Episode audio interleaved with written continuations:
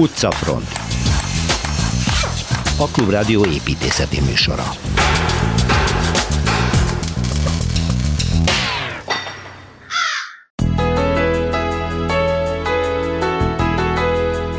Európa leghosszabb utcájában, a barcelonai Avinguda diagonálon haladunk tovább Szilveszter Ádámmal. Kerecsényi Kristóf újabb budapesti sétája a Bartók Béla út 40-es számú házhoz vezet, amit Lechnerödön tervezett. Maradunk Budán, de már a vízivárosba érkezünk Torma Tamással, aki az Attila út történelmi helyszíneiről beszél majd. Újabb építész dinasztiáról hallhatunk Goddang Tibor szakírótól nem bontanak, hanem építenek a Ferencvárosban pontosabban. Két régi ház bontása helyett korszerű bérlakások kialakítása mellett döntöttek, és már készen is vannak a tervek.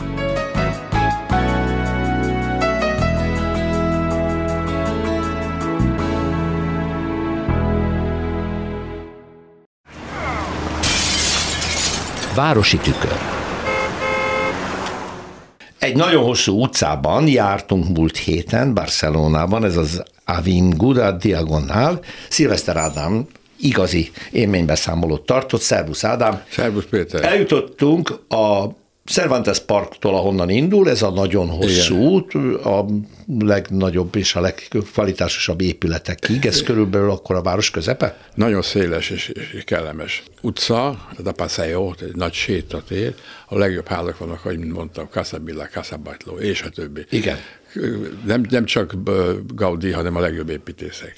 Puzsikádák ott is van egy háza és, és a Domeneki Montalinek is van háza, és befut a Plaza Catalunya, ez a főterük. Most és itt ezen, ezek az általad említett épületek, ezek a 20. században épültek, ugye? A, a Batló és a, a, az 1905 és 1903 Igen, a század eleje. A század, de igen. a század forduló. De ugyanabban a modorban, aminek a lényege, és ez Galdor is vonatkozik főképpen, egy elképesztően magas kézművesség. Tehát Sokkal kő, kő, finom Fém, fém munkák gyönyörűek, gyönyörűek. És hát, hát Hát a mozaikokról nem is beszélve, amiket Gaudi beépít, mi szinte minden. Igen, és ők nagyon megtanulták, hogy csempét törj össze, és akkor könnyen már domború fel. Hát igen. Na most ez, ez a, ez a Katalóniára futó nagyon széles és kellemes sétány, mellett van ugye a Lajetána utca, ami ami ennek az egésznek a, a, a Geimeti rendjét határozta meg. Ez a káradója volt a római kori városnak. Az a három ház, ami a diagolánálon van, ebben a tenger közelében három, nagyon közel, ezek mind a Pujikadafáknak a háza, egyik szemben a másik tornyokkal, erkélyekkel, öröm nézni. És akkor itt tulajdonképpen megy tovább az ember, akkor a Glorious-re érkezve, ami ennek az egésznek a tulajdonképpen a, a, a eszmé határa, ott már több a 20. századi ház, és onnantól kezdve van egy, van egy másik érdekes Avinguda, ami fut le a tengerre. És ezt, ez a Meridiánának hívják, és ez, ahol megérkezik, onnan megint megy föl egy, egy, egy, egy a Gráciával párhuzamos nagyon fontos tenger, ez a Szent, Szent János tenger. És ez fut úgy oda, hogy, hogy a Ciutadella Park, ahol régen az a, az a katonai erőd át, bejáratát adja egy diadalibe, és itt csinálták az 1888-as világkiállítást. Világkiállítást, igen. Egy gyönyörű park, parlament volt, meg az állatkert. Azon a téren, amit most említek, ez a, ez a Glorious, itt nagyon fontos épületek vannak, a legjelentősebb az a Torre bár, az mindenhonnan látszik. Mint ahogy a, a, ettől ugye fölfelé, hegyek felé és, és nyugat felé, a harmadik Manszánában van, illetve kettőt foglal el a, a Sagrada Familia. Tehát ez, ezek a legmagasabb pontok, tehát bárhol nézzünk a városra, ez látható. Na most a, a Torre Akbar az, az, az egy nagyon érdekes fallikus épület, Jean Nouvel terveztem. Előtte a tér közep, középtengeren áll egy, egy ilyen lábakon álló épület, talán azért is, mert korábban magasan vezették a, a körforgalmat, most le van a, a talajon, az pedig a Design Múzeum. Konzolos, érdekes, erőteljes, mert mellette van egy csatorna, és a csatorna kifut a, arra az utcára, ami már a, a, a Ventidos a Roba, tehát a 22-es kukac elnevezésű fejlesztés. 22-es kukac? Az, az a jele. Így, így, így, így a város, Ventidos a Roba. Aha. Ami most, ugye ott iparokat számolnak föl, gumijavítók és lakatosok, és nem tudom mi fenék, meg cipész, cipőgyár, meg bármi. Uh-huh. Itt nagyon szép magas házak kezdenek épülni. Tehát ez még mind, mind a diagonál világa, különösen annak a mentén van egy szép szálloda, amiben laktam, és a barátaim, akivel együtt terveztünk egy szállodát itt Budapesten, azok csinálták. Tehát gyakorlatilag ugye ennek az Avinguda diagonálnak ez a része már a modern építészet világa.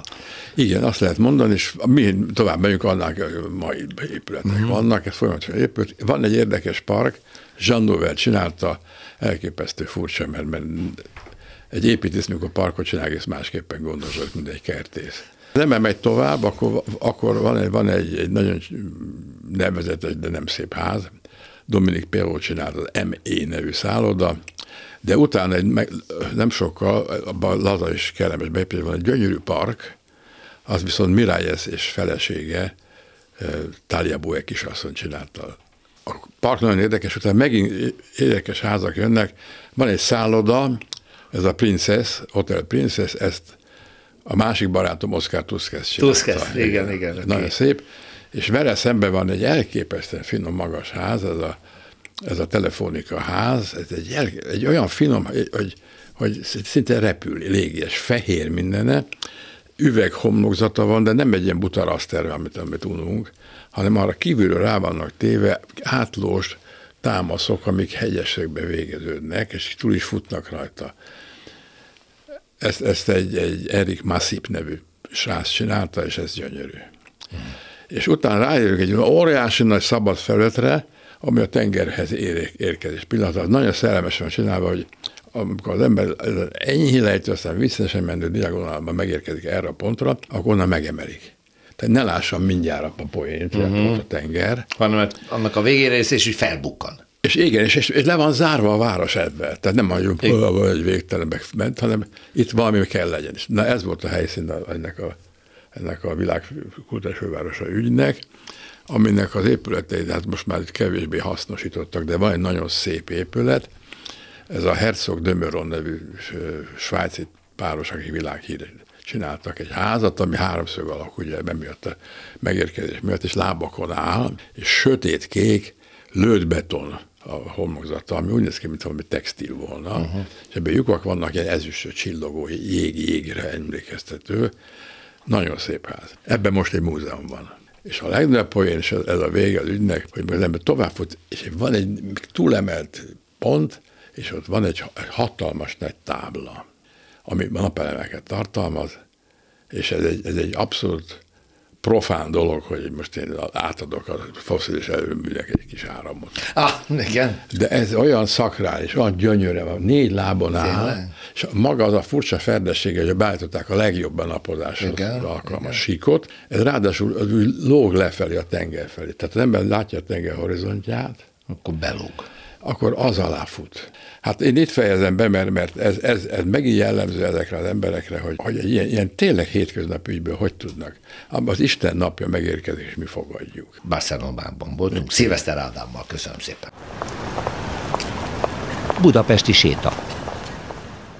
Múlt héten Kelecsényi Kristóf építészet történész a Hadik házat Bartók Béla út, Hadik Kávéház, Csontvári műterem, nem kell már szerintem mondani, mindenki tudja, miről van szó, ismertette Szerbusz Kristóf, Szerbusz. és mondtad, hogy mellette van egy szintén említésre méltó másik épület, ezt nem tudom, hogy milyen, ez a Bartók Béla 40. Kérlek szépen, ez egy Lechner ház, itt a szomszédságában a Hadiknak, hm. igazából ő a régebbi a kettő közül, ugye az egy tízes évek elején épült épület, ez viszont a századfordulón épül még, tehát a, ennek a lágymányosi eh, rész beépülésének történet tulajdonképpen a hős korszakában. Uh-huh. És méghozzá ugye azért is érdekes, mert ez nem pusztán Lechner Ödön által tervezett ház, de Lechner Ödön családjában maradó ház, úgymond Lechner Ödön testvérének, Gyulának készült ez a ház, aki hát egy szintén egy, egy nagyon izgalmas figura volt, és hát az ő, ő fia volt egyébként, Kis Marti Lechner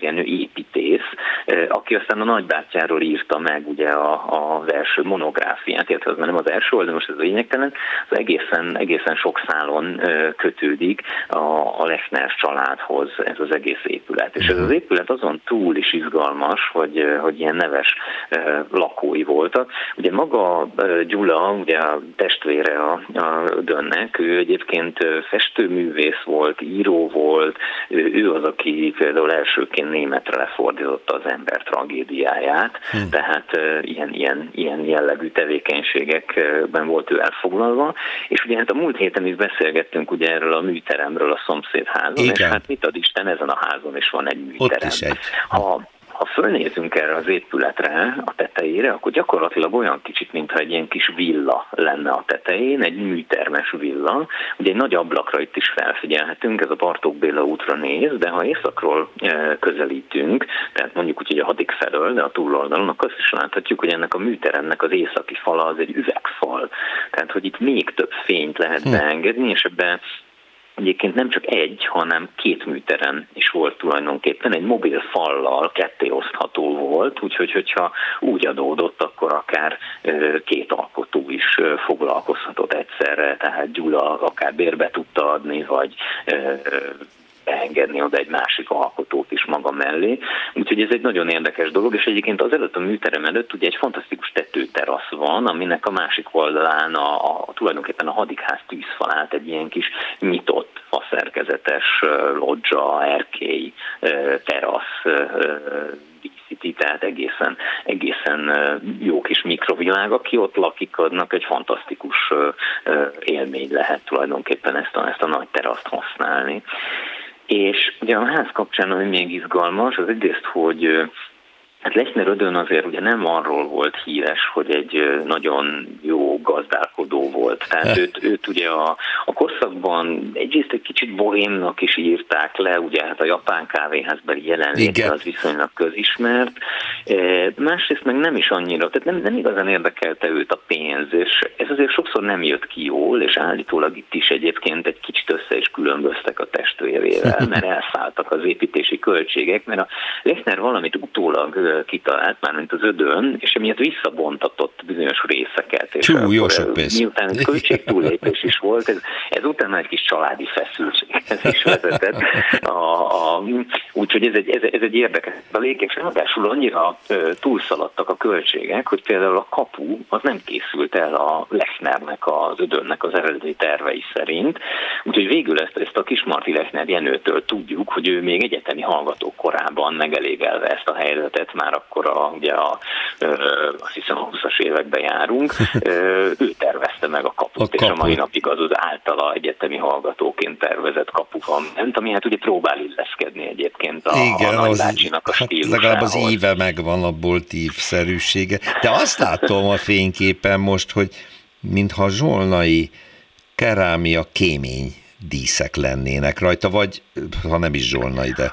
A, most, most megfogtál, mert egyébként ugye a Lechnerődön nagyon gyakran alkalmazta ezeket uh-huh. a mhm. kerámia kéményfejeket. Nézd, egy olyan, olyan beállásból fotózták, hogy erre most lehet így rálátni, ezt az utcáról szerintem nem lehet látni de ez érdekes. Igen, igen. De, de nem kizárt. egyébként, hogy azok a zsolnaitól jöttek, uh-huh. azok a kéményfejek, de erre én konkrét adatot nem tudok. De egyébként én is, tehát, hogy emlékszem a, a, a képükre, előttem van, és valóban egyébként tehát léteztek ilyenek. Ugye ekkoriban még erre is odafigyeltek, hogy még ezek a kéményfejek is igen. ilyen díszesek legyenek. És ami még érdekes egyébként, ha már így nézelődünk, no. akkor ugye a homlokzat maga, ugye, igen. ha ránézel erre az épületre, ez egy egyszerű, már már puritán, Igen. talán még ipari hatású épület is, ugye ilyen úgynevezett tégla szalagokkal van ez díszítve. Ez Lechnernek volt egy ilyen, többek között egy ilyen nagy újításra, vagy egy ilyen stílus kísérlete. Tulajdonképpen a, a, egyrészt ugye a téglát, ugye ők családilag is érintve voltak a tégla bizniszben egyébként, ezt nem tudom, tudod, de hát a családnak nem. volt egy téglagyára Hú. kőbányán, a tágabb rokonságban, és ugye ez a téglagyár, ezek ekkoriban már nem annyira működött, de például a Lechner dönő fiatalabb korában az anyaggal magával, meg ezzel az egész égetéssel itt ismerkedett meg, tehát az ő affinitása ezek iránt a dolgok iránt az onnan is származott, hogy hát bizony a családban volt egy ilyen egy, egy téglagyáros. Másrészt pedig ugye ő itt nyilván próbált, próbál elszakadni attól a korszakban divatos irányzatoktól, ugye a kései historizmustól, és ugye ennek az útkeresésnek az egyik része, ugye nem csak az anyagbeli váltás, tehát hogy egy nemesebb anyagból a, a, készíti a díszeket, tartósabbból, hanem bizony ugye a stílus. És ugye itt ez a, ez a nagyon egyszerű homlokzat, ugye ezek a kis tégla szalagok, tényleg ilyen szalagokként futnak körbe az ablakok körül, illetve ugye a műteremnek van egy ilyen Igen.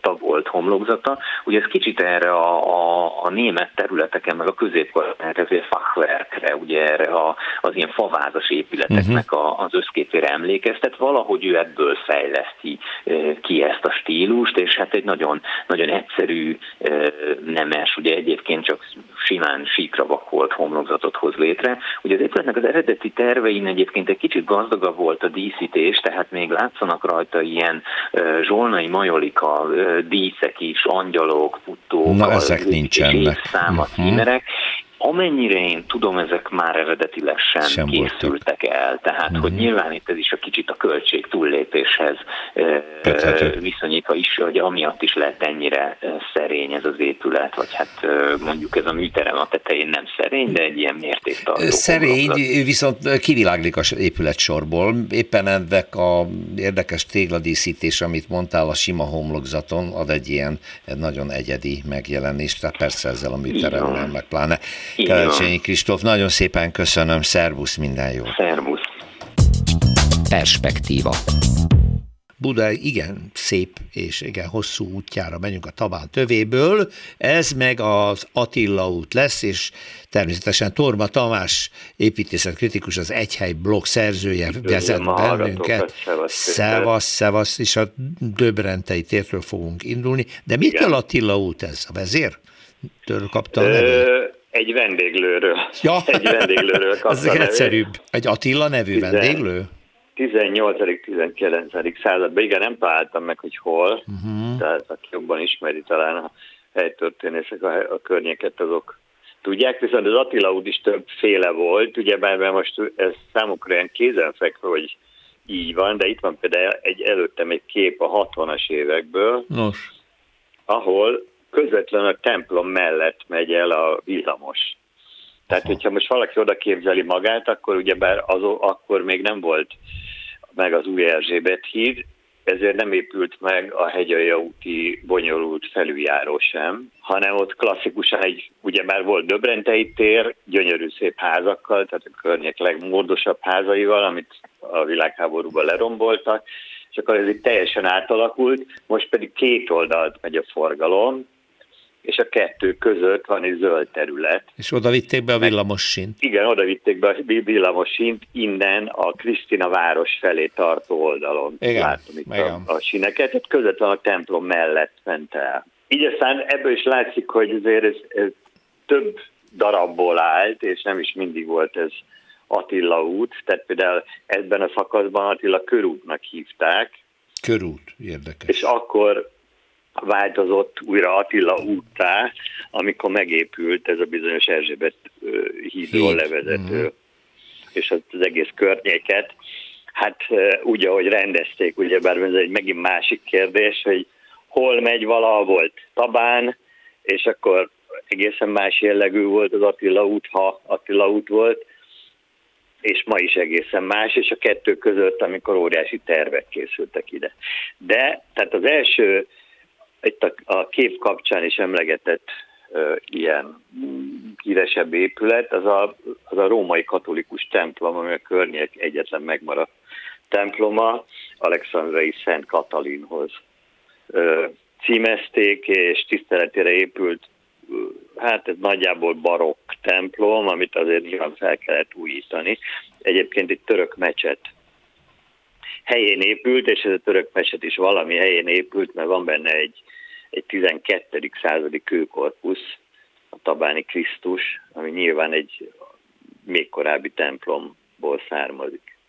És akkor itt a, szintén a két út között van egy hatalmas épület, ez az Attila út 2, úgy hívják, hogy Betlen ház, szerintem mindenki ismeri, lehet, hogy így elsőre nincs is meg, mert óriási nagy. Ez egy 1925-ben épült, Betlen kormány volt, innen a neve, és kormánytisztviselők számára építették. Hát ez egy, egy ilyen neobarok, visszafogott neobarok épület, mert hatalmas, óriási, és ahhoz, hogy az arányait jól megőrizze, ne csak egy ilyen kocka legyen, ezért ilyen magas, manzártetős uh-huh. épület, iszonyú mennyiségű ház, két lépcsőház, 148 ö, lakás. Több emelet még pincerendszere is van, amit itt a környéken, ez is egy szintén nagyon fontos, mert egyrészt összefüggésben van a budai vár labirintusával, és mellette folyik el az ördögárok, amit ugyebár nem látunk most, mert le van fedve, de pont abban a villamos megállós átjáróban van egy, egy ilyen kis emléktábla egy korábbi hídjának a, az emlékére. Menjünk tovább. A túloldalon ott van a ma már üres tabán, amit a 30-as években bontottak le, Hát ez egy nagyon utána, sűrűn beépített, egészen különleges városrész igen, apró volt. Házak, apró kocsmák, házak. mindenféle ötlet volt, hogy hogy legyen, mint legyen, és akkor Trianon után jött a Budapest fürdőváros koncepció, és akkor erre ráhúzva készültek tervek, de egyébként meg pont az első világháború előtt sem sikerült a levontása és elindítása pénz hiány, hogy aztán később sem. Itt ismertek azok a tervek, amikor meg később beszélünk a vágó testvérekről, a vágó József tervezette, de egy ilyen hatalmas, mint hogyha valahol Amerikában lennénk típusú óriás házakat, a vár felőli oldalra, tehát ő a Tabánt részben szabadon hagyta volna, mint parkot, és ide terveztek volna ilyen óriás épületeket, ebből természetesen nem lett semmi. És akkor elértünk a Dózsa térre, a szoborhoz, ami egy ilyen jelentős megállója a helynek. Egyrészt két oldalon van két nagyon furcsa, ma Bauhausnak tűnő épület, de ez felújításként készült. Ezek voltak a darabont házak. Én úgy ismertem, hogy testőrségi házak voltak, de valójában inkább belügyi köztisztviselőknek, tehát ez is hivatali épületekként épült, 20-as évek közepén, tehát 25-27-ben épült, de nagyon érdekes ilyen közösségi helyiségek is voltak benne, tehát a magállakásokon kívül volt közös társalgó, meg biliárdszoba. Az udvaron látható lépcső, ez egykor egészen a várig vezetett, és hát szintén itt is összefüggésben volt a vár alatti alagútrendszerrel. És aztán hát ő, ezek is komoly sérülést szenvedtek a világháborúban, ahogy itt megsemmisült a kettő között, tehát a vár feljárónál lévő korábbi emlékmű, ez egy azt hiszem, ligeti emlékmű volt, egy tüzér emlékmű. Ez a Dózsa en, szobor helyén volt? És így van, és ennek a helyére került a Dózsa szobor az 50-es években. Ez volt Kis Istvánnak az első komolyabb nagy megbízása. Egyébként nem ide tervezték természetesen, ahogy ez lenni szokott, eredetileg a Dózsa György út és a Tököli út kereszteződésénél lett volna. Egyébként át kellett tervezni, mert itt bele kellett komponálni azt a lejtős részt, tehát ahogy említettük, az egy sik helyre épült volna eredetileg, és emiatt aztán a mellék alakok, azok közül kiemelkedik a dózsa, és el is, és el is húzza el is húzta a szobrász őket, tehát hogy két oldal távolabb állnak a központi figurától, ami egyébként 4 méter, 4 méter 70, tehát majdnem 5 méteres. Mellékalakok kicsit kisebbek. De hát felvonul itt minden, tehát a kornak megfelelően vannak, itt van Lőrinc pap, hegyi pásztor, aztán van román paraszt, tót paraszt, természetesen magyar végvári vitéz is, és hát itt áll, és többek között a busz megállónak is nevet ad. No, akkor mindjárt elérünk a Horváth kerthez, de nem érünk el csak jövő Így héten, jó Tamás? És Így onnan van. folytassuk akkor. Jó, jó. Köszönöm szépen. Én is Szia! Köszönöm. Magas lesen. Végre olyasmi készül, amit nagyon sok önkormányzat átvehetne példaként. Van rá persze valamennyi erre mutató kísérlet más kerületekben is, és talán más városokban is, de ez most egészen kiemelkedő. Az történt, hogy két épületet, amit korábban már az önkormányzat bontásra ítélt, meggondolták magukat, és azt mondták a közgyűlésen, hogy legyen ezekből bérlakás, bérház, szociális alapon bérelhető lakásokat valósítsunk meg bennük, és hát persze ezek borzasztóan lepusztult épületek voltak, de mégis amellett döntöttek, hogy e, nem bontják, hanem felújítják ki is írtak pályázatot. Most mondom konkrétan a Márton utca 8A és 8B alatt található épülettömbről fogunk beszélgetni, aminek a felújítási pályázatát Zsufa Zsolt és Kálmán László, a Zsufa és Kálmán építész műterem vezető építészei nyerték el. Nyilván kollégákkal itt vannak a stúdióban, szervusztok, köszönöm. És gratulálok, mert egy közbeszerzési pályázatot nyerni, ez egy nagyon nagy munka. Ö, ugye Értékesek ezek az épületek építészeti, építészet történeti szempontból, vagy csak hasznosak? Hát a turisták például Budapestre az ilyen épületekért jönnek. Aha. Nem egyesével értékesek ezek az épületek, hanem városképi amiatt, szempontból. városképi szempontból, hogy egy homogén épületállomány hát volt, igaz, hogy roppant lepusztult állapotban, Nagyon. de mégis ez a 19.-20. század fordulójának egy, egy jelentős eredménye volt ezt a lakásállományt akkor létrehozni, és ez viszonylag egységesen megmaradt. Nagyjából mondjuk Európában, Barcelonában van egy ilyen nagyobb tömegű hasonlókorban épült lakásállomány, vagy épületállomány, ami településképleg vagy városképi szempontból Ugyanakkor jelentős. meg azt mondjuk sokszor ezekre a régi 19. századi épületekre, hogy ugye ezek a városi struktúrájuk olyan, hogy az utcafronton a nagy lakások, hátul meg bent a nyomor. De lehet, hogy ez igazságtalan, nem? Vagy van? Pont ezt szeretnénk most megváltoztatni. Van egy olyan közkeletű gondolat, hogy a műemlékek a fontosak, azokat kell védeni, és a, a többinél meg mondjuk szabad a gazda. Ez szerintem már nagyon változik a világban is, talán Magyarországon is, hogy ezekben nem csak épriszt érték van, hanem gazdasági potenciál, és még tartalék is.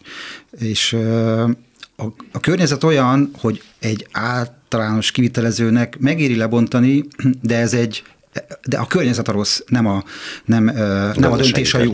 Igen. A gazdaság környezet a rossz, tehát a bontásnak a valódi költségét jelenleg nem viseli az elbontó, hanem azt az unokáinkra hagyjuk ennek a tényleges költségeit majd. E, e, ezt nyilván meg kéne változtatni. Az építész azt teheti ebben az esetben, hogy, hogy próbál ezért küzdeni. Itt az egyik épületet az önkormányzat is megtartásra érdemesnek gondolta, a másikról volt olyan gondolatuk, hogy esetleg lebontanák, Aha. de a terv meg azt hozta, hogy erre nincsen szükség, és amit mondasz, hogy az udvari lakások uh-huh. milyen rosszak voltak, na ezt meg lehet változtatni. Valójában ez nem egy új találmány, ezt a nem is tudom, 70-es évek óta, jóval korábban óta ismeri a, az építészet, hogy ezt kéne csinálni, az udvari értékes szárnyakat most az utcai értékes szárnyakat felújítani, és az udvariakat pedig hasonló minőségére felhozni. Na most ugye akkor ö, nézzük a ti pályázatotokat. Mi lesz? Egy megőrzött homlokzat, rekonstruált homlokzat, belül pedig egy hiperkortárs építészet? Ez egy nehéz hát, dolog, mert ez nem műemlék, ugye? Nem emlék, a saroképlet az, az védett volt, mármint a homlokzata védett Igen? volt, de ez a védelem ez lekerült róla az utóbbi időben. Ennek ellenére mi úgy tekintjük mind a két épületet, nem csak a sarkot, mind a két épületet, hogy, hogy ez egy védendő értéket jelent, és nem csak a homlokzatát tartjuk meg, hanem az épület szerkezetét, szóval azt a két utcai épület traktust, ami, ami szerkezetével együtt, lépcsőházával, belső ö, határoló falaival együtt képez számunkra értéket. Nem csak egy homlokzat, hanem a belső terek is azt gondoljuk, akkor, hogy értéket képviselnek. A belső épület szárnyak, ahol ugye gyakorlatilag, amikor már eleve épült az épület, 1893-ban az egyik, 95-ben a másik épület, ugye azok a cselédszárnyak voltak, Igen. azok ö, nem csak azok, mert a utcai szányban is voltak olyan lakások, amik ö, gyakorlatilag fürdőszoba és WC nélküli lakásokat jelentettek, és csak a folyosó végén volt mellékhelység. A cseléd lakások százszázaléka ilyen volt a legutóbbi időkig, sajnos, és hát ezek a belső egytraktusos épületszárnyak lesznek elbontva, így a nagyon szűk belső udvarokat össze lehet nyitni, egy levegősebb belső udvaros rendszer jön létre, úgy, hogy nem szeretnénk mi ezt a gangos jelleget megváltoztatni, megváltoztatni uh-huh. de viszont olyan módon próbáljuk rehabilitálni, ami 21. századi körülményeknek is megfelel, vagy elvárásoknak és életminőségnek. Tehát minden lakásnak van ö, utcai jótájolású szobája. Aha. Ö, Tehát akkor megszűnik az, hogy csak udvarra nézől? Igen, igen, igen.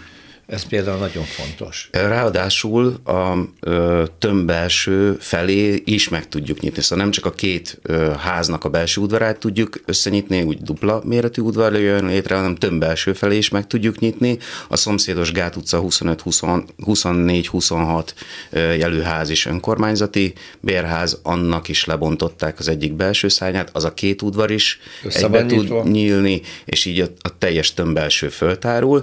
Eddig 100 százalékban leburkolt belső udvarok voltak, mind a kettő nagyon pici. százalék zöld felülettel. Uh-huh. Ja, igen, ez azt jelenti. Igen, igen ez azt jelenti. És, Legfeljebb egy-két cserép. két. Vagy mi már annak a nyomát se láttuk, Jaj. és, és most ezek zöld udvarok lesznek. Zöld udvar. Kis Úgyhogy azt gondoljuk, hogy ez egy olyan fajta tömbrehabilitációnak az egyik lépése, ami, ami tényleg életminőség, igazi életminőség javulást eredményezhet. A lakások száma kevesebb lesz, mint most, vagy több? Vagy hogy oldjátok meg, mi lesz? Kevesebb. Hát itt most itt egy hosszú fejtegetés tudna következni, hogy a, az építészet, meg a lakosság, eh, sőt egész Kelet-Európa, meg Közép-Kelet-Európa ezt megtanulta, hogy a mennyiségi szemlélet az végül is hol vezetett. Uh, ugye, hát az én tudomásom szerint 900 ezer panellakás épült, ami egyébként nyilván akkoriban nagy előrelépés volt nagyon sok embernek, de ez a, de ez a mennyiségi szemlélet, ez, ez nagyon sok hátrányal is járt, ezt most már nyilván mindenki tudja, a szociológusoktól kezdve urbanisztika és minden problémát látunk ebből. Tehát a, a, úgy általánosságban azt mondani, hogy mennyiségi szemlélet az így önmagában nem vezet jóra, arányossági kérdésről van szó, és a, amikor az építész arányosságról beszél, akkor, akkor lehet, hogy a hallgató ilyen formákra gondol, tömegekre és ilyesmire, de az arányosság az ebben is van.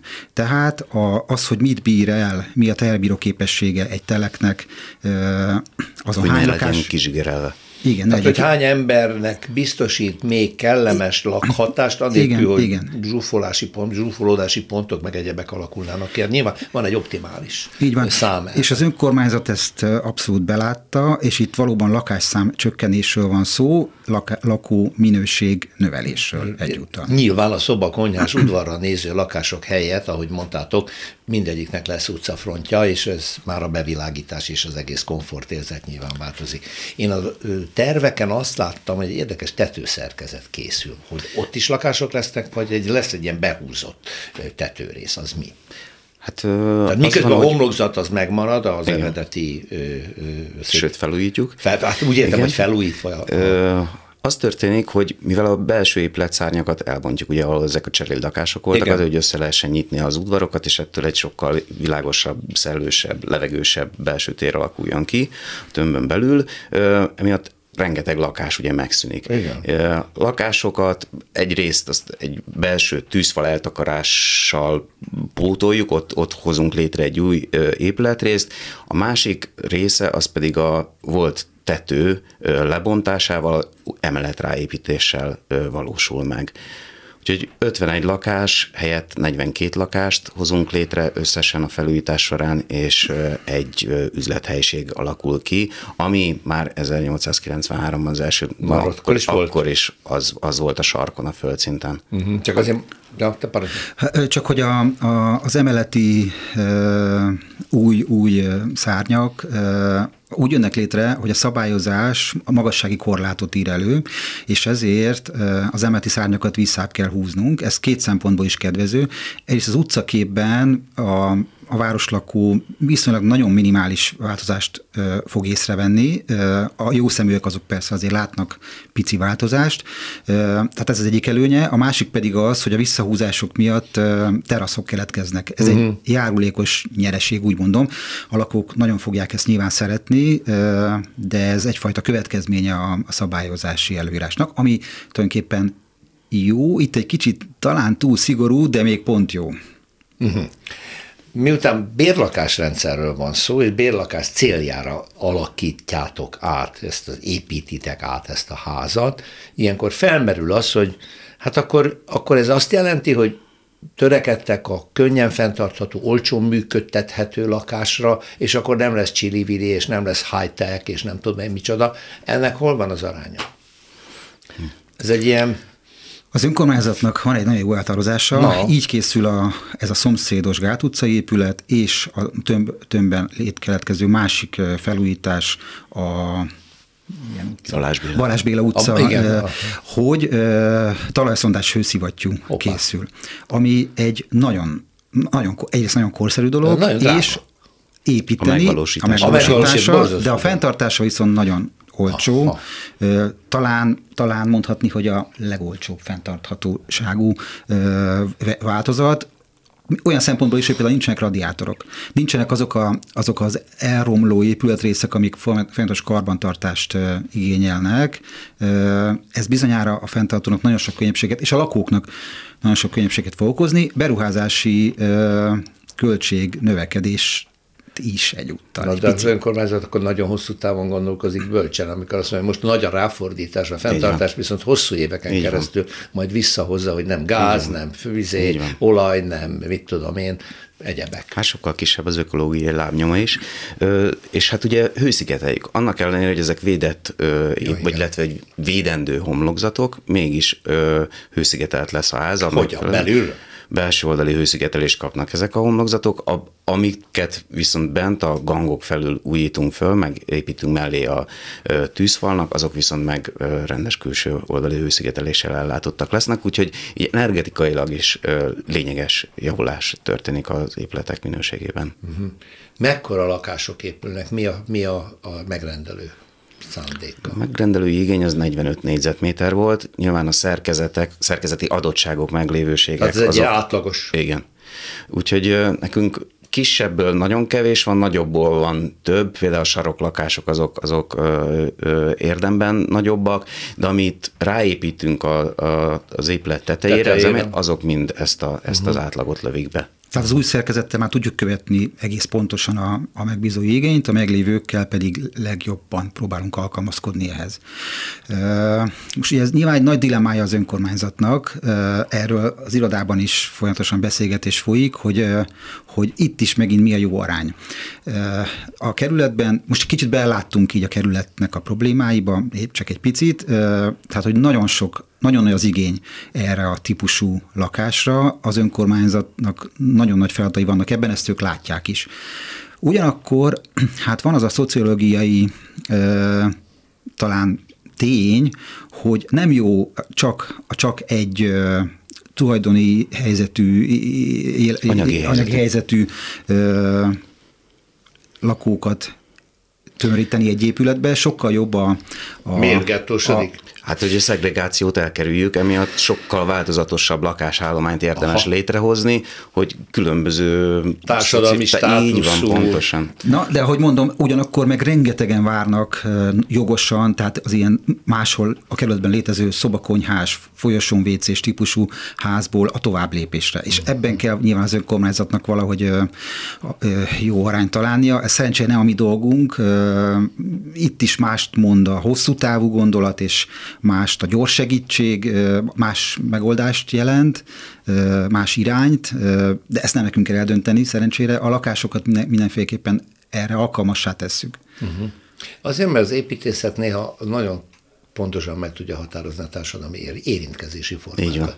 Ugye jellemző volt a budapesti bérház építésre, hogy bár a főhomlokzat mögötti nagy lakás, polgári lakásokban tulajdonos és a gazdagabbak laktak, a hátsó fertájon pedig az, de ugyanazon a kapun jártak be. Igen. És azt mondják város szociológusok, hogy ez egy külön értéke volt a budapesti ez. fejlődésnek, egy külön érték foka, fokozata volt, ti is gondolkodtok most ebben, ha én jól értem. Egyértelműen, egy, egyértelműen ez, ez cél. Hát mi próbáltunk törekedni arra, hogy például közösségi terek is létrejöhessenek. Uh-huh. Most ez egy pici tartalék, amit ezzel az üzlethelységgel megfogalmaztunk a sarkon, ugye ennek volt történeti előzménye is, úgyhogy erre könnyű volt hivatkozni, de hogy, hogyha ebbe például nem üzlet kerül, hanem ez közösségi térként alakul ki, akkor egy picit közelebb kerülünk ahhoz a vízióhoz is, amit mondjuk Bécsben már száz évvel ezelőtt Igen. is elértek.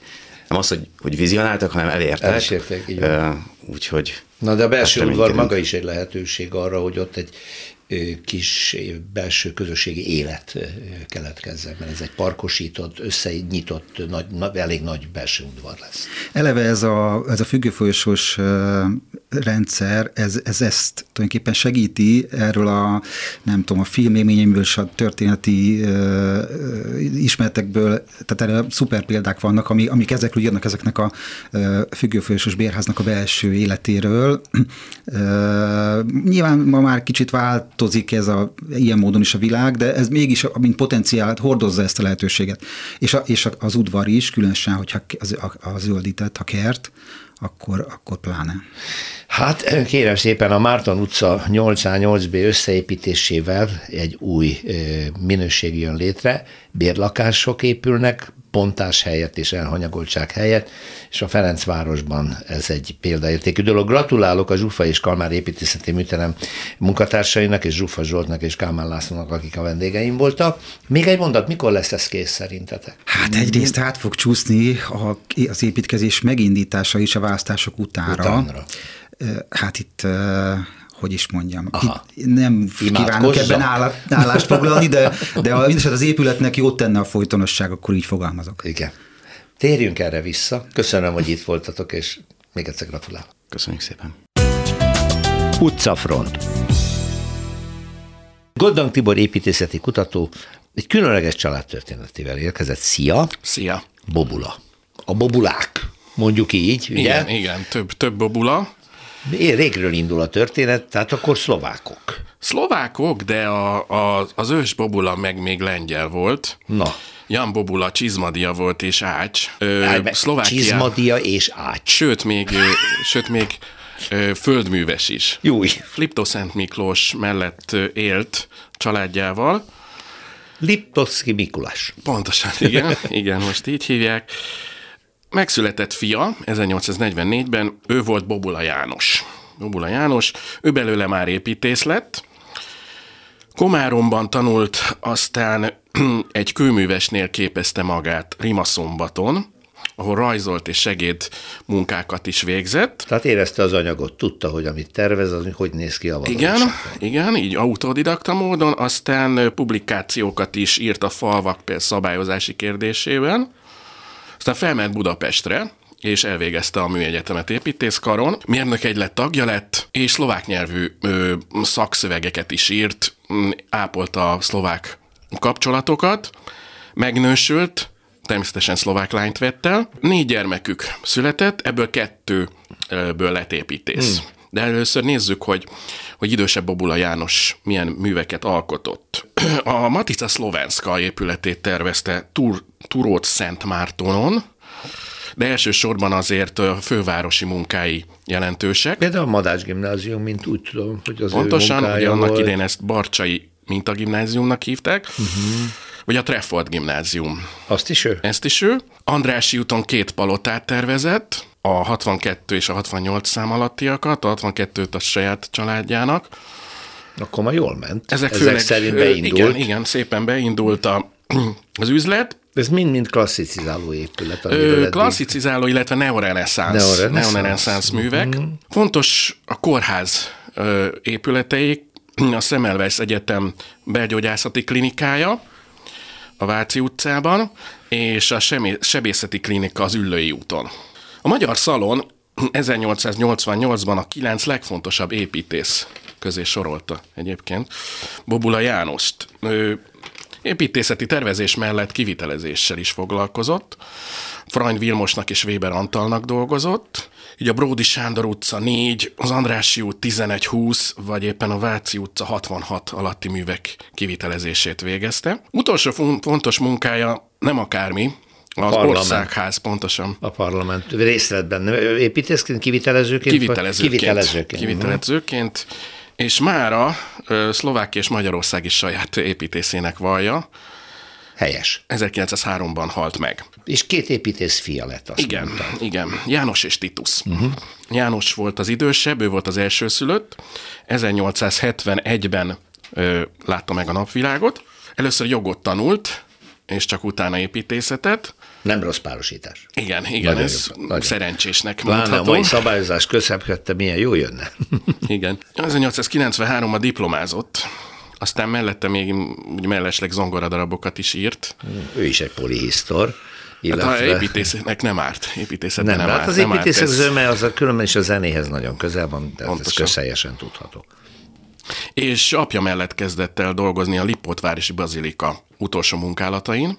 Aztán jöttek a, a tanulmányutak. Ugye ez is jellemző jelentősebb építészeknél, itt most Angliában és az Egyesült Államokban is, is tapasztalatot szerzett Bobula, ifjabb Bobula János. Meg is nősült, három gyermeke született, az elsőszülött Jánosból szintén építész lett, de őről lassan semmit, igazából semmit nem tudunk. Annyit tudunk, hogy 44-ben a, a vészkorszakban, a zsidómentésekben ő is részt vett. Uh-huh.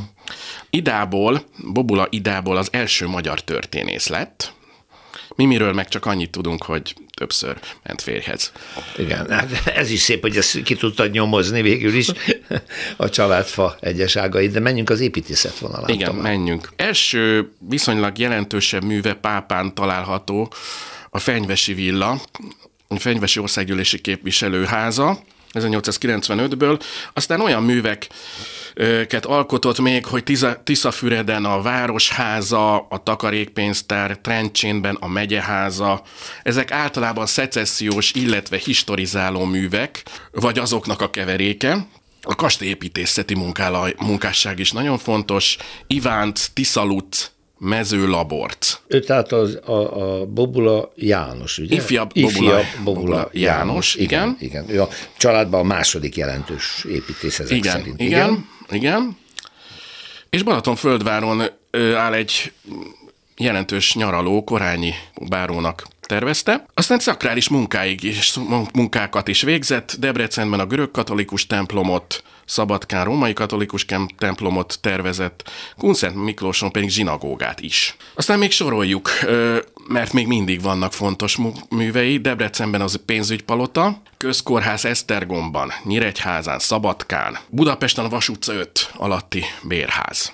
És ő, apjával együtt ő, alapító tagja, ő is, a Lechner-féle Magyar Építőművészek Szövetségének. Ennyit a Jánosról. És van még egy másik, a Titus. Titus, aki 18 évesen ki is vándorol az Egyesült Államokba, New Yorkba, és így autodidakta módon elkezd építészettel foglalkozni, Titus de Babula néven válik ismerté. Három év múlva Stuttgartban dolgozik. Irodaterveket készít. Ez mikor van körülbelül? 900-as évek? Nem, nem, ez még a 19. század vége. Aha. Vége inkább. Aztán elmegy az Ohio államba, és Pittsburghben telepedik le, ott, ott megtervező magyar református templomot, Hempsteadben a Szent János görög katolikus templomot, Carnegie-ben az ukrán ortodox templomot, tagja lesz az amerikai magyar mérnök és építészegyletnek, megnősül, egy nagyon gazdag lányt veszel egy acélgyáros lányát, úgyhogy bronzban tervez is egy, egy nagyon gazdag, nagyon fényes palotát családnak. Aztán az 1920-as években úgy gondolja, hogy Magyarországra tér vissza, de rossz döntés volt 920-as években visszatérni Magyarországra. Hát ez esetben is így történt, hogy Gondolom. kormányellenes összeesküvés Tényleg? Már csak azért, mert hogy idegen, mi? Vagy Igen, nem, nem, sajnos nem, nem tudtam, hogy, hogy nem tudtam utána hogy mi volt olvasni, az igazi miért, de minden esetre bebörtönzik, aztán fel is mentik, de neki ez éppen elég úgy, hogy visszatér az Egyesült Államokba, és itt már a második világháború idején járunk, amikor Nikola Teslával együtt dolgozik Hoppá. egy, egy új fegyver egy új fegyveren. Sajnos nem valósul meg, mert Tesla 1943-ban meghal. Uh-huh. És ő velem mi lesz? Hát a Bobula, Bobula 1930-as évek végétől Washingtonban él. Az ottani működéséről túl sokat nem tudunk. 1960-ban hal meg. Pennsylvániában temetik el egy Bethlehem nevű városkában, és a halála napján a Washington Post elég terjedelmes cikkben emlékezik meg róla, főleg a templomépítészeti munkásságáról. Ő ott egy elismert építész volt, miközben hát Magyarországon ezek szerint sokat nem tudtunk róla. Tehát még, még, még, még magyar se. nyelvű Wikipédia oldala sincs. Sincsen.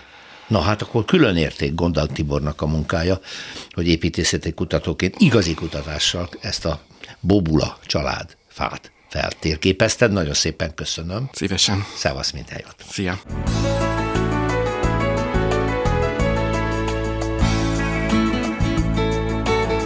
Köszönjük a figyelmüket, az utcafontot hallották, a műsort Árva Brigitta szerkesztette és Rózsa Péter vezette. Egy hét múlva várjuk Önöket.